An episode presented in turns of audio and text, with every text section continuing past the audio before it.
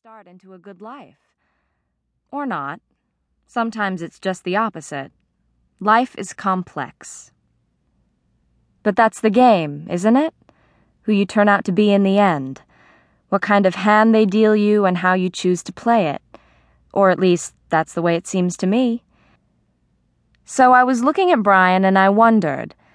Obviously, smart people don't have to be so completely repulsive. And then I thought, French faces, American faces, what makes the difference? Everybody has two eyes and a nose and a mouth. What makes some people beautiful and some people not? Alicia. I will admit that when we read Pygmalion in junior English, it made a deep impression on me. And when Nikki started talking about French faces and about Brian, I knew exactly what she meant. Even if everybody in the world had exactly the same face, there would be no two people exactly alike. Some would achieve beauty, some would be ugly. Some faces would end up seeming gentle, some cruel, all depending on the person looking out through the face. For a long time, I've wanted to find out if this is actually true. And suddenly today, I realized we're seniors. This is the end. We graduate in less than two months. So if I ever want to do something big, something that has meaning, it better be now. The idea came all at once. We will each choose a person who is obviously untapped, and we will try to open him up, set him free, give him life. I don't anticipate that it will be that hard kindness, a little attention, support, friendship. I want to work a miracle. I set the rules. We have three weeks. We will choose our person, do whatever it takes, and then we will take the person we have chosen to the prom. The day after the prom, the three of us will get together and decide who accomplished the biggest change.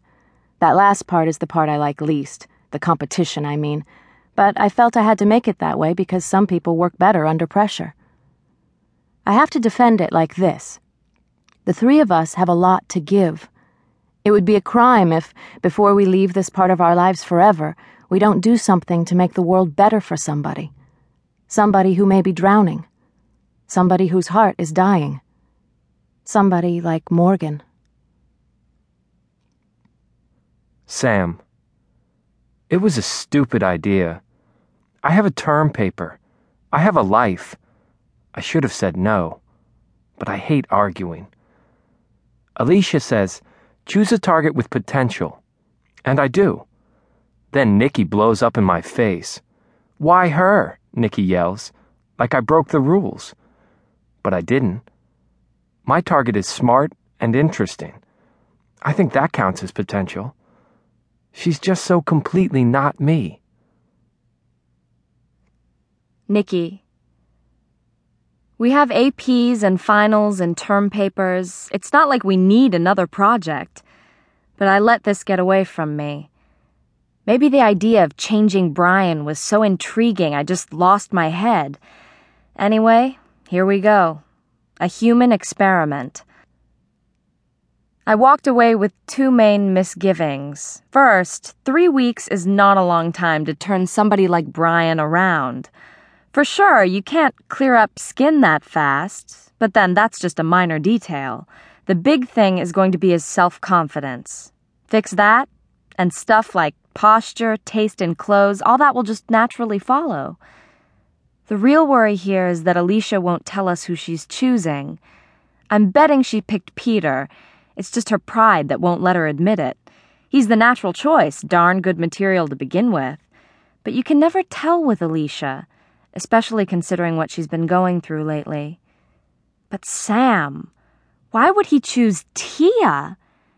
Tia Taraletto girl most likely to beat you with chains. When she walks by, boys die instantly of asphyxiation. I spoke to her once, and she reduced me to ashes. She scares me to death. Here's my question Why would she just pop into Samuel Pittman's head? Alicia. Nikki's gonna rag me all weekend, but telling was never in the rules. Besides, I heard the way she went after Sam when he picked Tia. I don't think my dad needs to know about this little project. He has too much to worry about as it is.